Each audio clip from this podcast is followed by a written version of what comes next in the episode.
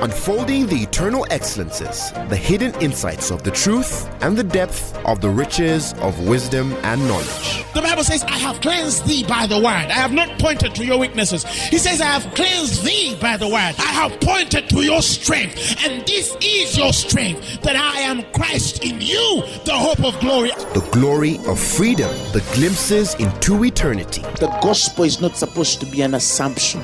It's not supposed to be just a mere presupposition. Truth is older than language, but the word of God is way deeper than any human language. And now, Apostle Grace with the word. Today I'm going to teach about witchcraft, a biblical understanding of witchcraft. When we discuss witchcraft, there are different thoughts and ideas and definitions of witchcraft. And why do I emphasize a biblical understanding of witchcraft? Because there are many traditional understandings of witchcraft that have crept in unawares in the body of Christ and they have become doctrine. They've been taught as doctrine. These things are not true, they're not aligned to biblical teaching. And these are the foundations that have eroded the power that we know is supposed to be available to everyone who believes. This is a conversation that I know not many people are able to have because not many people actually have an understanding of this topic. Not many. And some who try to teach it go more traditional than revelation. And then they do more harm than good, as I emphasized in the last days. The Bible says, The Spirit speaketh expressly that men shall give heed to doctrines of devils and seducing spirits. And so, when doctrines of devils and seducing spirits teach us about witchcraft, you see, we get a wrong understanding about witchcraft. And there's a deception or delusion in many people that the more fascinating it is, the more amazingly deep it is, the more they are walking out of freedom. And when you look at Jesus Christ and his ministry, you see that there are things he did not invest so much time into. Paul did not invest so much time into. Peter did not invest so much time into. Unfortunately, these are the things that are so engaged in the present ministry of the body of Christ. And this is because maybe we have not understood the mandate of Jesus Christ, or we have so much heeded to things that are not from God and we've called them truth. But it does not mean that there is no witchcraft. No witchcraft does exist. So, whatever I'm going to read for you, I'm going to come from biblical. I'll also be giving a contrast of a few things that are believed in the world. But a man or woman of wisdom will understand the difference. Somebody shout, Hallelujah. Now, what is witchcraft? The word witch, right? Craft is a work, right? The word witch is related to an old Anglo Saxon word called Wicca, okay, which means one that knows. Does that ring a bell? Does that ring a bell? One that knows. What do they know? You see, if you listen to the previous sermon on forbidden wisdom, you'll understand what they know. It's the assumption of what they believe to know that the normal human being does not or cannot connect to. And uh, because of that kind of knowledge, not many people know the difference between divine wisdom and forbidden wisdom. And today, even in our pulpits, we are preaching forbidden wisdom and not divine wisdom because we have not transitioned even when the covenant was meant to transition us into higher places of knowledge. Somebody shout, Amen. Now, if we have to go deep into understanding witchcraft from a biblical perspective, if this word witch comes from the Anglo Saxon Wicca, which means one which knows, that is more from an English perspective. If we go biblical, the word witch in the biblical days did not make sense. It was not a word that they had in the original Hebrew language. What you read as witch is translated from an old Anglo Saxon word. You understand? So, from your English translations, there are spaces you will read witchcraft. But if you go in the Hebrew culture, there's no word called witchcraft. If you go in the old ancient Hebrew language, there is no word called witchcraft. You see? But there are representations of the idea. And that's what I want to define for you biblically. All right. Now, there are two words in the Hebrew that denote witchcraft. Two words.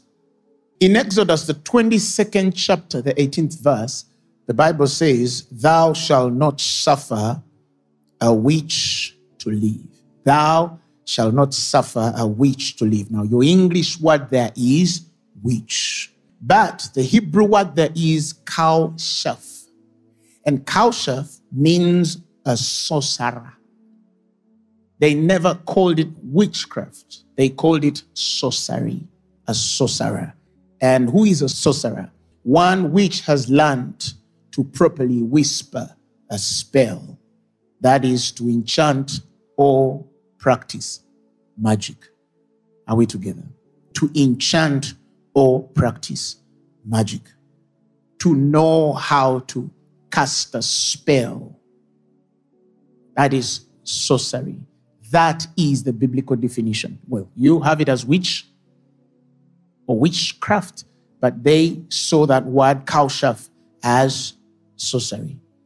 The second word there is kesem, kesem. And kesem also means divination. Divination. So when talking about divination, you're talking about kesem. And those two, divination and uh, sorcery, those were the two things that defined witchcraft or denote witchcraft in your present day. Are we clear on that? If I have to go a bit deep into divination, if you go in Hebrew culture, if you go into scripture, you will see examples of divination, even by men of God. You will see representations and characteristics of the spirit of divination. What is divination? Divination is the ability to foretell, to speak into the destiny or future of an individual by the help of a familiar spirit. By the help of a familiar spirit. I never want you to forget that. Okay? I'll give you a couple of examples in the Bible to help you understand what I mean. In 1 Samuel, the 28th chapter, the first verse, it speaks of a very uh, popular lady called the Witch of Endor. The Witch of Endor. Now, here's the story. This woman appears in a time when Saul has a challenge. The Philistines have gathered armies together to attack and destroy Israel. And during that time, if we will go a bit uh, back, there was something that happened in First Samuel, the 15th chapter. God, through the man of God Samuel, sends a word and an instruction to the king Saul to destroy the Amalekites. The Amalekites were enemies of Israel. They had frustrated the Israelites in the time after they had crossed in the wilderness. God kept that record. And then he tells them, you know what? Go back and slay or smite the Amalek, smite their sons, smite their daughters, smite their animals, clear everybody and the king also. And so, by the instruction of the prophet Samuel, goes into war to destroy the Amalekites. And after destroying all the people, the Bible says he gets the oxen, he gets the goats and the rams of the Amalekites, and then he seizes them for spoil. And God appears to Samuel and tells him that this man has run out of favor with me because he disobeyed my command. I asked him to kill everybody and everything the ox and the sheep, everything was supposed to die. But Saul did not obey. And God said, I have replaced him already. He is no longer king of Israel. That is why when you get into the 16th chapter, that is when God ordains David, when Samuel is still mourning over the fall of Saul. But if we go to the 20th verse, Saul says to Samuel, I obeyed the voice of the Lord and have gone the way which God sent me and have brought Agag, the king of Amalek, and have utterly destroyed all the Amalekites. But the people took of the spoil sheep and oxen and the chief of the things which should have been utterly destroyed to sacrifice unto the Lord thy God in Gilgal. And Samuel said, Has God the Lord as great delight in burnt offerings and sacrifices as in obeying the voice of the Lord? Behold, to obey is better than sacrifice, and to hearken than the fat of rams. For rebellion is as the sin of witchcraft, and stubbornness is as iniquity and idolatry, because thou hast rejected the word of the Lord, he also has rejected thee from being king. Somebody shout hallelujah. When we see this experience of God rejecting this man being king, if you read in the down of verses, the Bible tells us Samuel never met Saul ever again. I want you to underline that. He never spoke to him or met him or gave divine counsel to him ever again. So the voice of God silenced from Saul from that day. But when we go into the place of emphasis here, where he says the sin of witchcraft, he says the sin of rebellion, the word there used is kelsem, not kaushaf. It's kelsem. It's interesting. If you're a student of the word, didn't I say kelsem is divination? He is accusing Saul of divination. Samuel is accusing Saul of the spirit of divination because he's saying your rebellion is as witchcraft. And the word there, witchcraft, is kelsem. All right? And he defines the spirit of rebellion as one which hides itself in the spirit of divination. Why? Because God said, destroy everything. And the only way they will not destroy what God has destroyed, this man's soul has to establish another oracle in the name of God. Saul has to establish another oracle in the name of God. If he does not define or if he does not say anything beyond what God has told him to do or say, is still within the confines of truth. If he goes beyond what God has instructed him to do or say, especially in the place where he will speak on behalf of God or as though God said what God did not say, that expression to God is witchcraft. That is the rebellion. I hope you're following. You see that? So, because of how Saul responded to divine instruction, God never spoke to Saul again because he sees that in him there's abilities, an ability of converting or changing what God has said to suit his own lust and then saying beyond divine instruction. So God never speaks to him ever again. Now, fast forward, Samuel has gone to be with the Lord as the scripture is given in 1 Samuel 28. Now we are this conversation, and it's important that I first come from 15 to get to 28. In 28, the Philistines have turned themselves against Saul. Saul is worried that a defeat is imminent before him. And the Bible says during that time, Saul had gotten rid of all diviners, of all false prophets. He was trying to walk right with God. And so there were no people in that time. He had actually killed almost all soothsayers or sent some away out of Israel. He was tired of um, diviners. And he needs to inquire of the Lord what to do with the Philistines. And he prays and prays and prays, but he receives no word from God. He consults the prophets of that time, and there is no answer from God. So he calls his servants and says, Do we have a diviner? Can you seek me a woman with a familiar spirit that I might inquire of her concerning my destiny? What is in the mind of Saul? Question to look for a woman with a familiar spirit because he knows that in that time of Israel, there were people which were believed in quotes to have power to speak to the dead, to conjure the spirits of the dead. Present day, seances and necromancy. Right? So this woman was a necromancer. And they bring him a woman. And then he goes before this woman hidden. He did not want to uh, show her that he was a what? A king. Why? Because he feared that she would not give him a divination. Why? He was against diviners in that day. So she's amazed that it is him. Oh, you're the king, you deceived me, etc. Long and short, he makes his request. He says, I'm seeking information concerning the destiny of Israel and the war that is coming before us with the Philistine. Can you call up the spirit of Samuel so I can speak with Samuel and ask him what God is saying? Now, this woman, because it's her art in the story it is given, she calls out or conjures the spirit of Samuel in courts. And then she sees an old man, the Bible says, with a mantle. She screams, I see a man coming from under, and he's like a god. So she's the one seeing the man, but Saul cannot see the man, which in this narrative is believed to be Samuel. And he asks her, What is he dressed like? She said, He is putting on a mantle, he's putting on a robe, and he looks godly. And the Bible says, Saul perceived that it was Samuel, according to what the woman saw.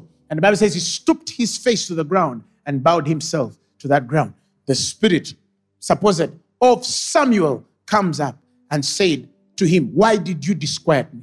Why did you bring me up? So, you see, why did you call me?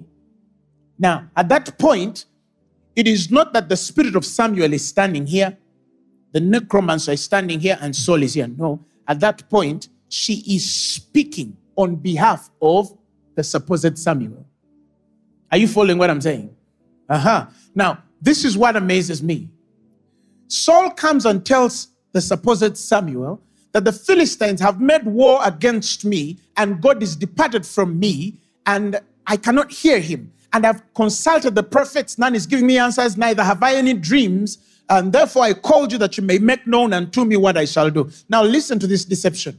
Samuel, the spirit, said, Why do you ask me, seeing the Lord is departed from you and he has become your enemy? You see what he's telling So, Why are you asking me?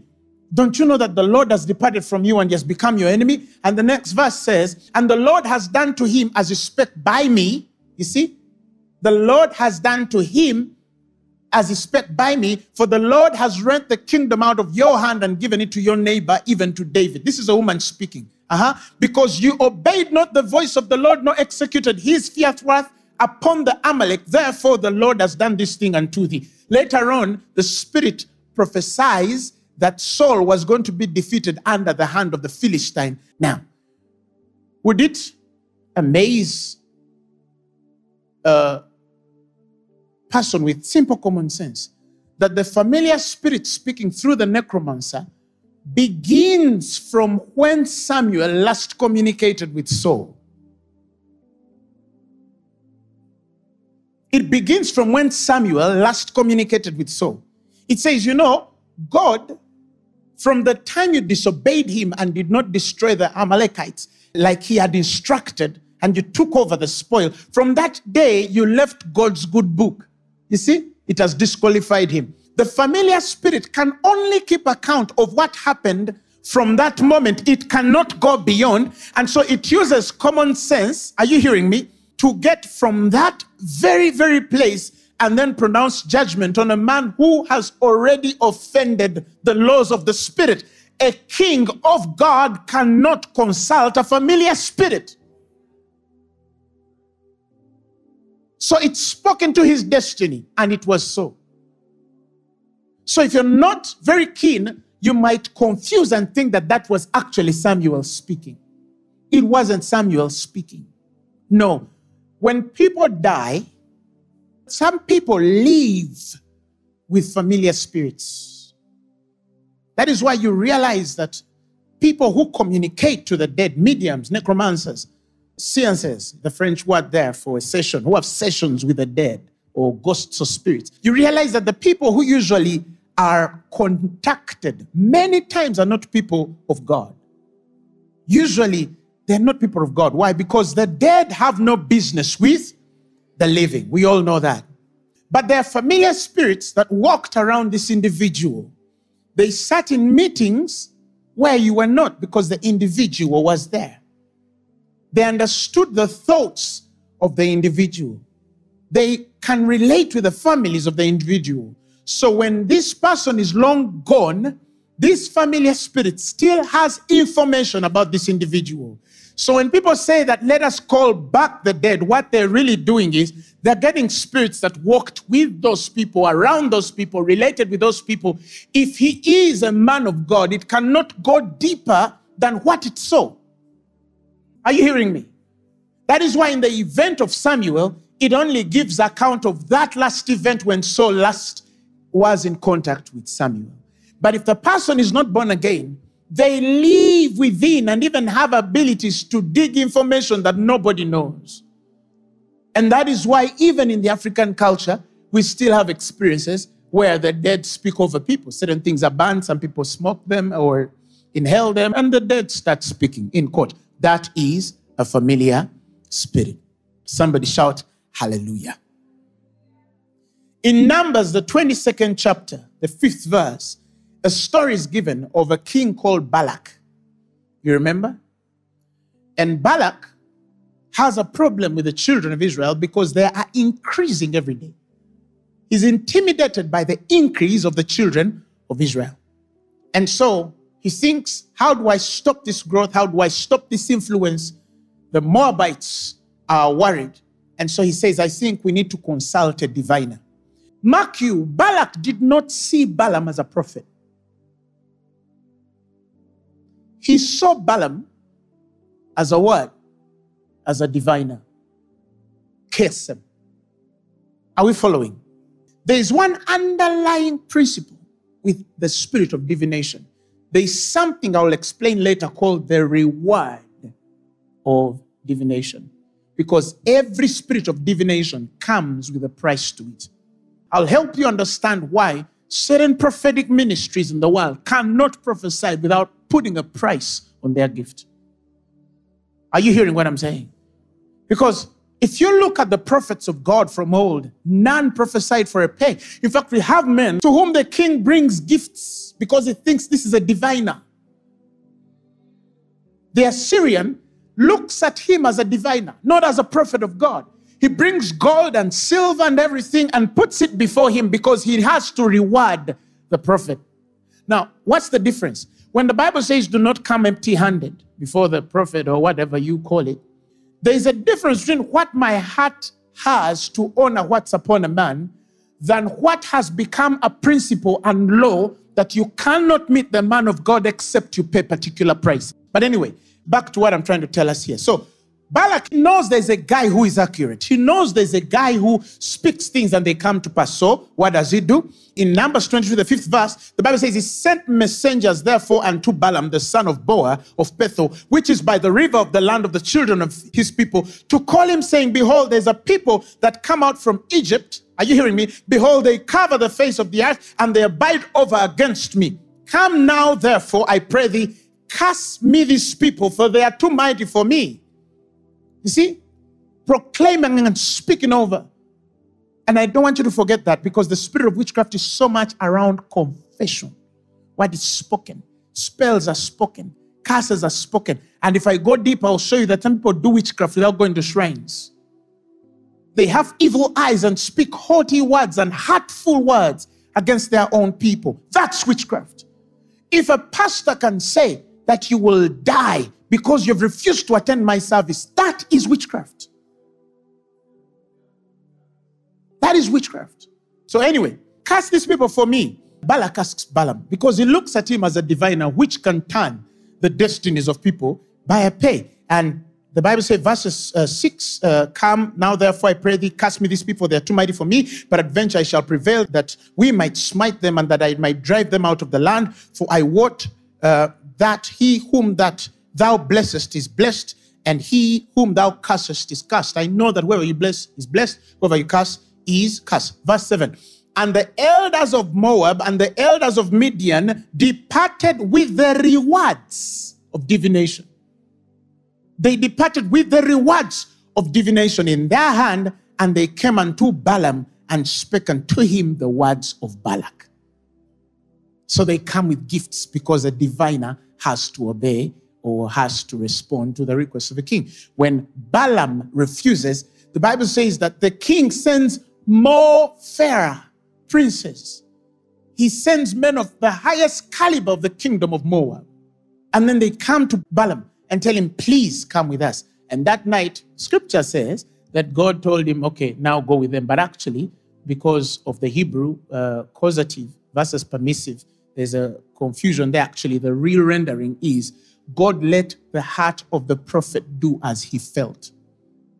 That is why when he sits on the donkey and the angel is standing before him, the donkey is trying to turn this man's destiny until his foot is hit, and then he hits the donkey. And the donkey has to speak to him again and say, Look, man, I have carried you all of these years. I have never broken protocol. Don't you understand that something is wrong? And God opens the eyes of the prophet to see the angel that was before him trying to tell him that is not the place that you were supposed to go. So later on, when we read about the scene of Balaam in the church, and I'll teach about that, you realize that because Balaam, later the man of the New Testament, continues this story and brings a realization that because Balaam could not curse whom the Lord had blessed, in the book of Revelation, he taught Balak how to cast a spell or how to cast the children of Israel.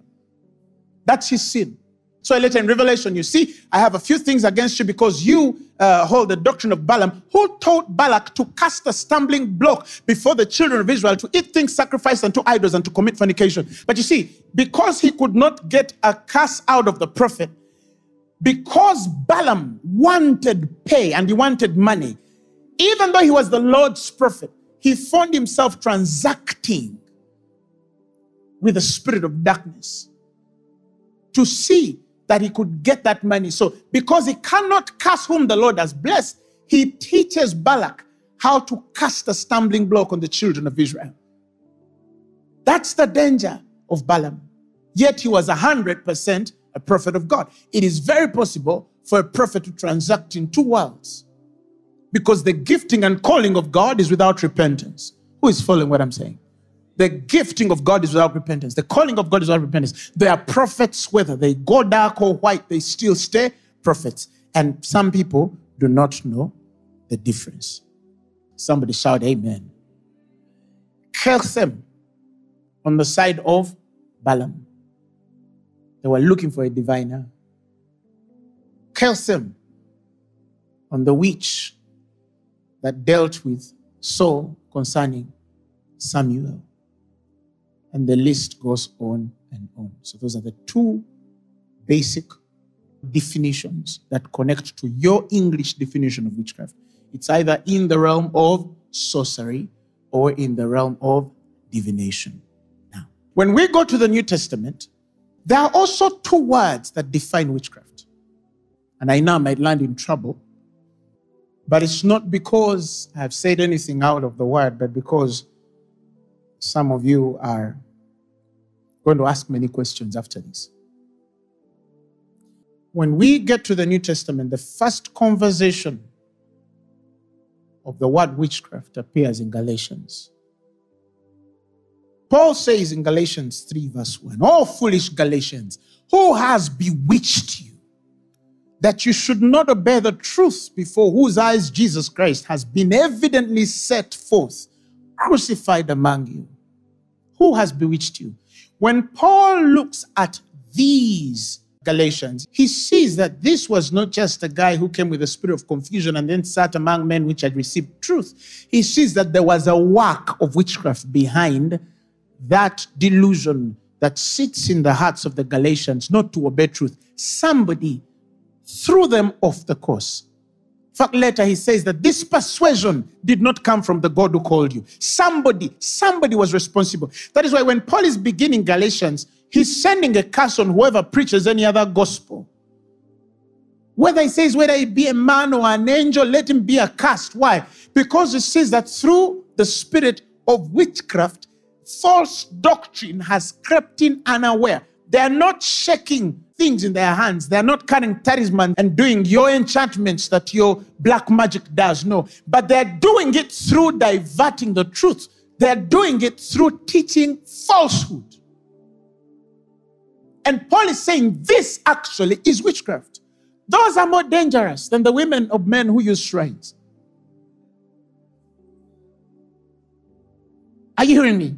Because they're the minister from darkness. These ones take a man from the truth into deception.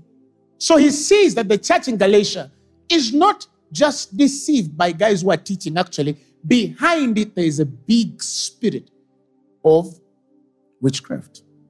The Greek word there is baskaino. Baskaino. And I will explain what it means. It means one, to speak ill of, to slander someone, to traduce. What is to traduce? To bring to shame with accusation of an individual such that they can fall in a snare. Does that ring a bell when we're talking about the teaching of the law? Do you know many people don't understand what I'm saying right now? Because when a man teaches the law, the Bible says, by the law, no man shall be justified. So if it's not for the justification of man, what is it doing? It is seeking to slander. It is seeking to speak ill of the man. It is seeking to make guilt and bring shame to the image of God. For by the law is the knowledge of sin, not righteousness. So he says Galatians, which began by the Spirit. In verse 3 he says, They began by the Spirit.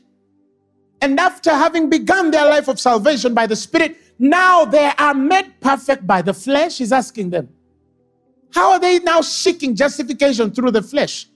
He asks them, How did you receive the Holy Spirit? How do the works of miracles and wonders come to you? Is it by the doing of the works of the law or by the hearing of faith? He that gives you the Holy Spirit the one that does wonders and miracles in your life, does it do it by the works of the law or by the hearing of faith? A man comes into the church of Galatia. These men started in the liberty of the hearing of faith. And then somebody comes in their own teaching, started to teach the law. Are you following what I'm saying?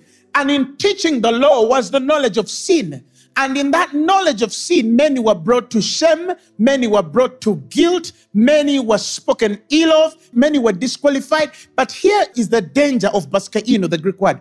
It's amazing that it is packaged in a way that charms and fascinates. If you read Askaino or Baskaino, it fascinates, it charms. Are you following what I'm saying? So that's why I said, not everything fascinating is true. Not anything spoken that will fascinate you is true. I see people sometimes sit through things morning hour, midnight hour, the gates of the spirit, they're open at two, they're open at midnight, they're open, and it looks so beautiful. It sounds so beautiful when you hear it. But sometimes I want to ask them 2 a.m. in Uganda is not 2 a.m. in Malaysia. So what gate are you talking about? 3 a.m. in America is not 3 a.m. in Rwanda. So, what gate are you really talking about? American time or your time? Oh, so you mean these things when they finish American time, they also come in your time and hold your gates so to command your gates? Some of you, if you don't command your morning, your morning can't move, you have a problem. You have a problem. If it was so important, Jesus would have a whole sermon on gates. The one gate we know is the gate of hell. And it cannot prevail against the gospel because we are at that gate. Satan is not on ours. No, we are on his gate. He says, On this rock I shall build my church, and the gates of hell shall not prevail. That means the Christian, the believer, is bringing full force on the gates of hell. So, who put gates on you?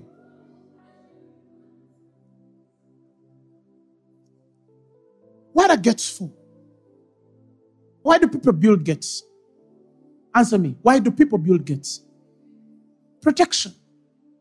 So, Satan has a right to put a gate because you're dangerous as a believer. In fact, it's not one gate, there are gates. Because you, as a believer, you're what? You're dangerous. So, when did you also start building gates? What do you fear? The Bible says the greater one lives inside you. At what point did you also start putting gates on you, lest they attack you? Who told you that you can be attacked by the devil and destroyed?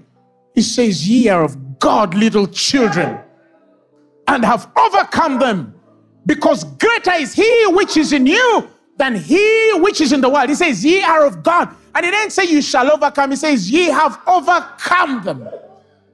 That's past tense. Look at Elisha. How do the Assyrians come to attack him? And this servant comes, Oh, the Assyrian army has surrounded us. How would they surround the prophet if he was under the gates of the city? Elisha did not have gates, he was a man protected by God. And the anointing blinded these boys. Are you hearing me? Why do you think men of God move with people with guns? Those are gates. Tell your neighbor, know your keeper. He says, even if a watchman watches over the city, if the Lord is not watching over that city, the watchman watches in vain. Somebody shout hallelujah. Shout glory to God. So he says the Galatians were bewitched through doctrine. Somebody diverted them from the truth and caused them to teach and preach and learn of forbidden things. The law was the schoolmaster that led you to Jesus. But after the schoolmaster, the Bible says, Ye are not under the schoolmaster. Paul is explaining to them, but ye are under grace. Your leader, Christ, your teacher now, is the one by whom you are under. The Bible says that the law was brought by Moses. But grace and truth came by Jesus. Did you hear the difference?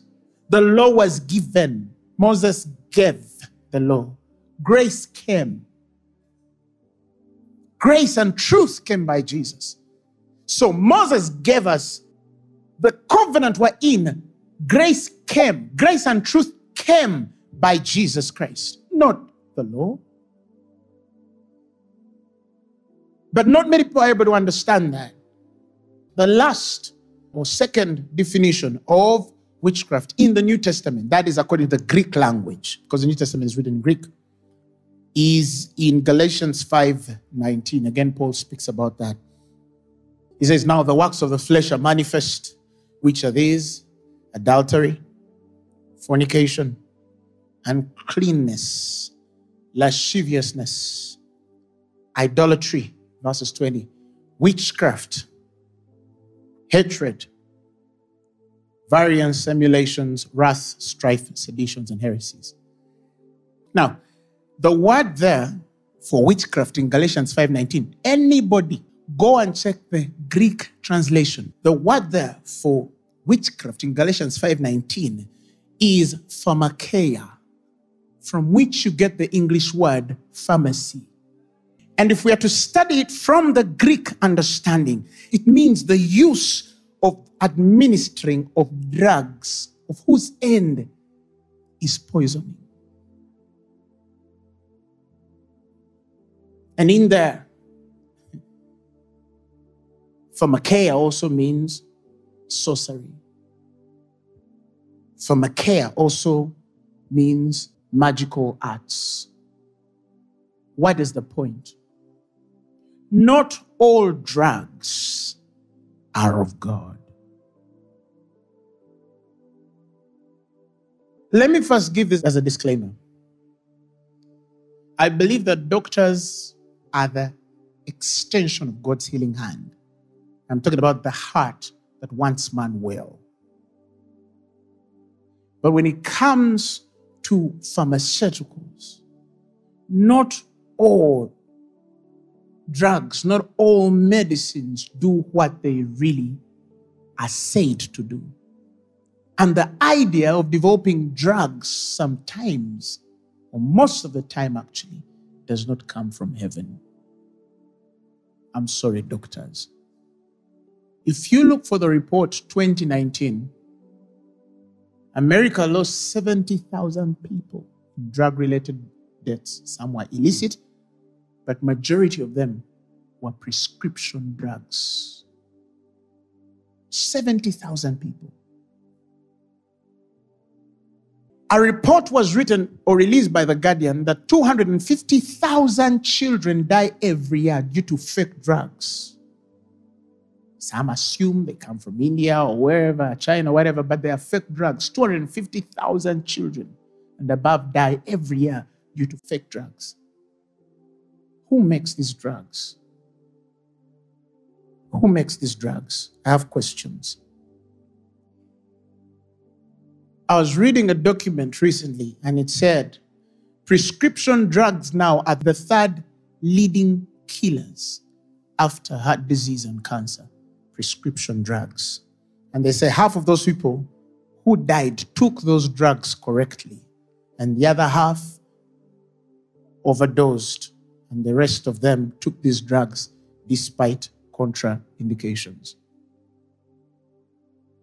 Pharmaceutical companies don't want this truth.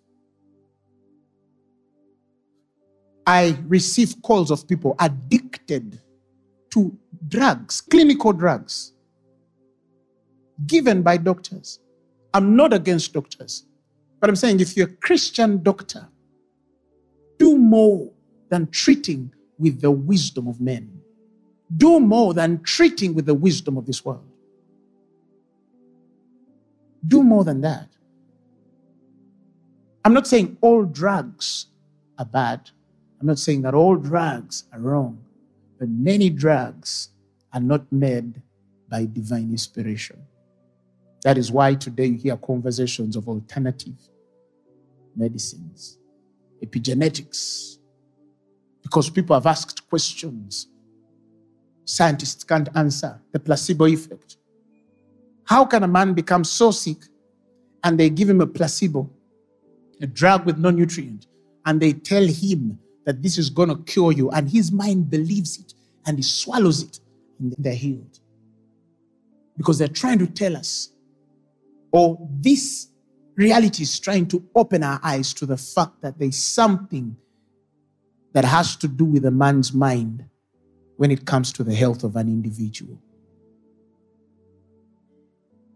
Scientists are telling us now that energy travels faster than any chemical you could ever put in the body. Epigenetics is now telling us that we can actually rewire with our brains the systems of our body. Our genes can respond to our thoughts. This is science. But they're teaching things that the Bible has spoken for thousands of years. As a man thinketh, so he is.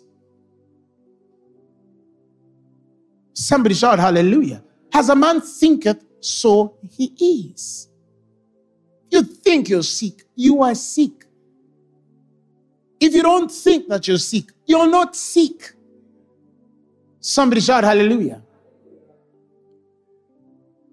Now, they even tell you scientists can't explain why people age.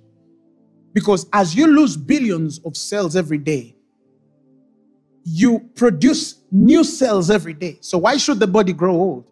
That's why men lived with bodies for 600 years, 900 years. Something's wrong with how we are thinking. What's wrong with how we are thinking? Somebody shout amen. So, the pharmaceutical industry is the most profitable industry in the world. But can we have discussions of people that are dying from the very drugs, from the side effects of the drugs? Why do some drugs have side effects? God is trying to tell us that if you cannot get to a place where you can learn or should learn to live by faith, you're in trouble. How do you know that something is wrong? If a man tells you that without these drugs you will die, if you can't live with this, you will die. Do you know there are people in the world, if they can't put certain drugs in their body every day, they cannot live, they will die. That's witchcraft.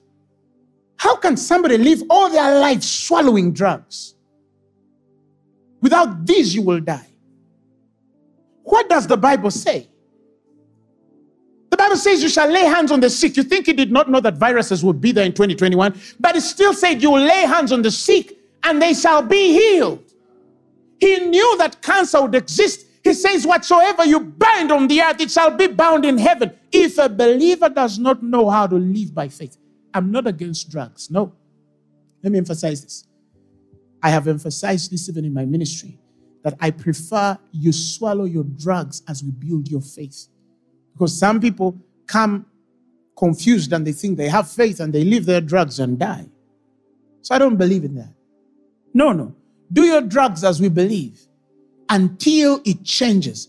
But you must believe that it has to change. You are not called to live on a man's idea until the day you die. God gave us herbs. That's biblical. He put in the world everything a man will ever need to live his life full. The food we eat does not only maintain our bodies, but it's curative too. Are you hearing me? But do you realize that many of the drugs in this world are not preventive? Majority of the drugs wait for the problem to happen and then they make profit. And then they make profit.